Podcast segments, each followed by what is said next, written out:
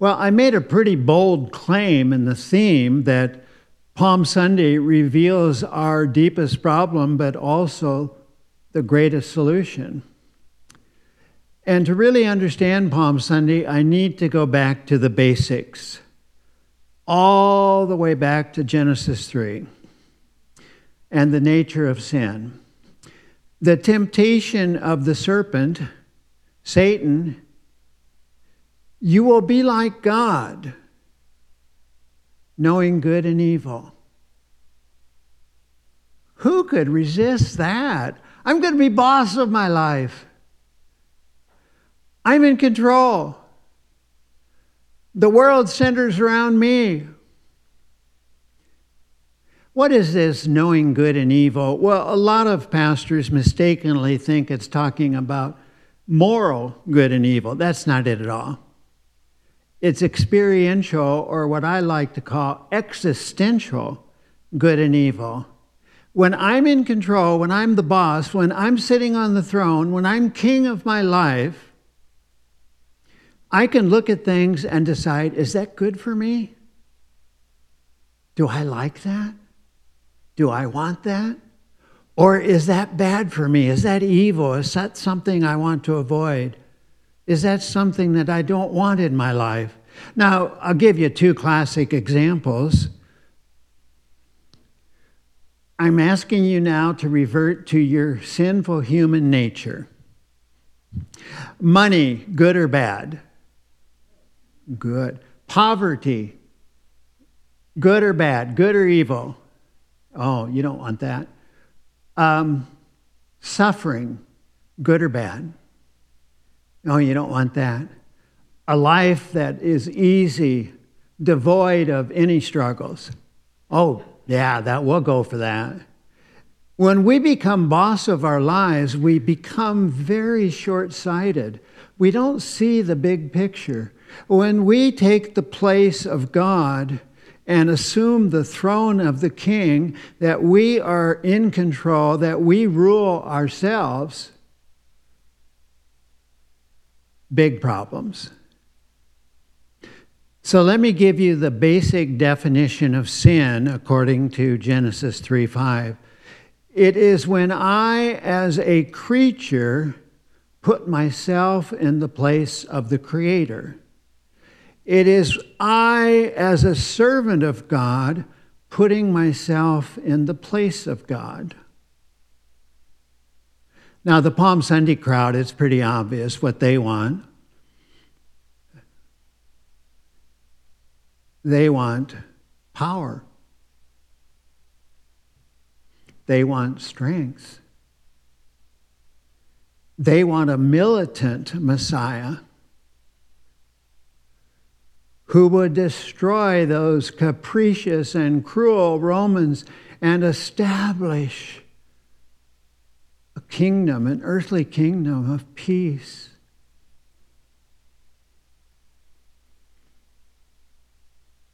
It's not hard to make the correlation to our day, is it? In the world, in our nation, in our communities, what do people want? political power. We want to be in control. We want the people we like and who agree with us to be elected and take power and straighten this world up. Now, I've told you this many times in other sermons. If you're looking to politicians to be your king, you're in deep doo doo. It ain't going to work. Well, let's talk about a more personal level. Did you know that every problem we encounter is the result of us assuming the throne? Taking control of our lives? Well, let's just talk about some small ones. Uh, why do people worry? because they think they know better than God what the future should be. And, oh, you Lutherans, you're so much fun. when things don't turn out the way that you've planned and that you and your wisdom have decided is the way things should be, you say, Why, God? Why are you doing this? You're judging God. You've taken the throne. You're a servant who's become a king. Fear, insecurity. All the evils of this world are the result of sin. And remember and emblazon this on your brains. I am defining sin as the person who should be the servant, assuming and putting himself in place of God and sitting on the throne, becoming the king of their life. Now, there is a short sighted um, favorite solution to this among preachers, and it's this don't do that. Don't put yourself in God's place. Don't assume the throne. Don't kick Jesus off the throne and take it for yourself. Don't do that. Guess what? That's terribly short sighted. The law only works temporarily, and it also makes you worse. Because what the preacher is basically saying is, you're strong enough, you're powerful enough, you cannot do this. Take control. Well, isn't that the problem? Every religion, every philosophy besides Christianity thinks this is the solution to our lives. Try harder, work smarter. So, once again, I'm defining sin as us, who should be a servant of God, putting ourselves in the place of God. Us, who should be a servant of the true King, Jesus, assuming the throne and coronating ourselves as King. So let's go to point number two. What is the nature of salvation? And again, I'm going back to Genesis 3. It's the very first promise of a coming one who will defeat the devil, who will defeat death and sin. And it goes like this God is speaking to Satan. He says, I'm going to put enmity. You're going to be enemies between you and the woman, between her seed and your seed. Now, the word seed, we don't want to go into that today, but if you follow that through the Old Testament, it's clearly the Messiah. The seed of the woman becomes the seed of Abraham, becomes the seed of David.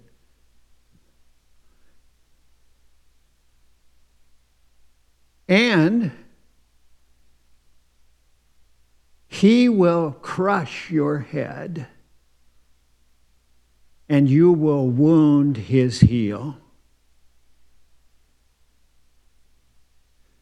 So, from the very get go, we know that the promised one, the Messiah, the Christ, is going to destroy the devil through weakness, through suffering.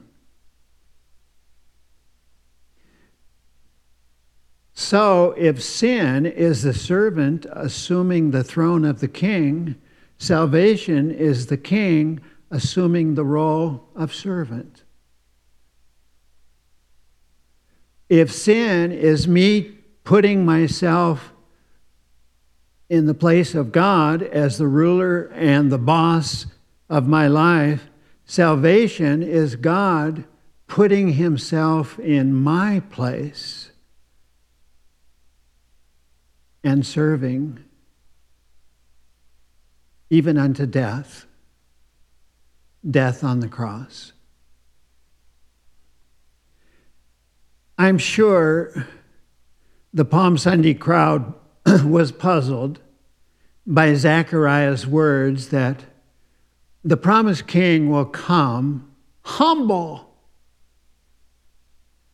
in weakness, riding on a donkey's colt. Certainly not a symbol of power, not something a military general would ride. And Jesus says, Don't you get it? I'm giving you all the clues. My weakness is my strength. My humiliation is my glory. My wounds are for your healing. My death is so that you might have life. Don't you get it? Don't you see God's plan? Don't you understand how He's accomplishing His salvation? How He's showing you that when you're on the throne trying to save yourself, you're just going to end up with problems and misery. But if you let this weak, suffering, dying, humble king sit on the throne, you will have such strength and power in your life, you won't even believe it. It's beyond what you could imagine. Now, for the final point, Paul says it much better than I do. So let me just tell you to go back to the Philippians text.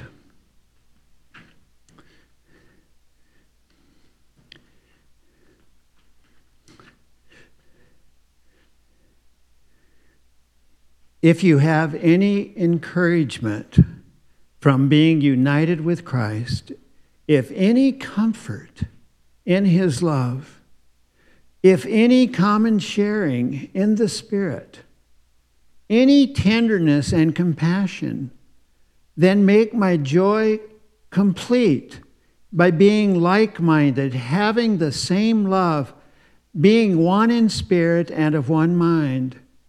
Do nothing out of selfish ambition or vain conceit. Rather, in humility, value others above yourselves not looking to your own interests, but each of you to the interests of others. Okay, here it comes. And I'm going to retranslate this. This is, this is the NIV, and there's a better translation, so you'll notice it might change. It's not the Boken translation, it's a different Greek expert's translation. In your relationship with one another, you have the mind of Christ Jesus, who, being in very nature God, did not consider equality with God something to be used to his own advantage. Rather, he made himself nothing by taking the very nature of a servant, being made in human likeness and being found in appearance as a man. He humbled himself by become, becoming obedient to death, even death on the cross. I have to go back and see specific incidents, but I know as a general rule that when one of numerous ancient plagues would come along the road, that most people would run away. Run away, run away, fight another day. They would leave the towns and go out into the country hoping to escape the plague. Guess what the Christians did? They stayed. They ministered to the sick sometimes even dying because they cared that so much for other people. In the early church, this is very common. And people wonder why did the church grow so rapidly? Why did it take over the world so quickly? This is one of the reasons. And I don't know if you know this about Luther, but Luther lived in the time of the Black Death, which killed, okay, historians help me. I think it's a third. It could be two thirds, but I, I know it's a, at least a third of the people. And in Wittenberg, the Black Plague did come. And guess what Luther and all of the pastors and all of the Christians did? They stayed and they cared for the sick. You have the mind of Christ within you by the power of the Holy Spirit. You have this attitude of serving others implanted within you. That is who you are. When Jesus the King sits on the throne, the King whose weakness is our strength. Now, let me read the finale, the grand finale. So, Jesus humbles himself to death, even death on a cross, and he becomes the power and the pattern for our lives starting at verse 9. Therefore, big word, God exalted him to the highest place and gave him the name that is above every name, that at the name of Jesus every knee should bow, in heaven and on earth and under the earth, and every tongue. I like the word confess better than acknowledge. Every tongue confess that Jesus is Lord to the glory of God the Father. If you follow Christ as a pattern, that's not going to work. You need to be assured, which Paul is saying in this text, that through the power of the Holy Spirit, the mind of Christ has been implanted in you. that the idea of serving others, even at cost to yourself, is the kind of life that the mind of Christ tells you to live.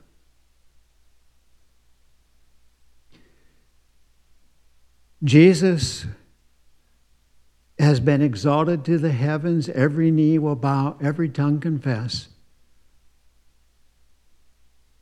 if you let the mind of Christ empower you to serve others in this community and throughout the world, and the internet is a wonderful thing. You can give aid throughout the world.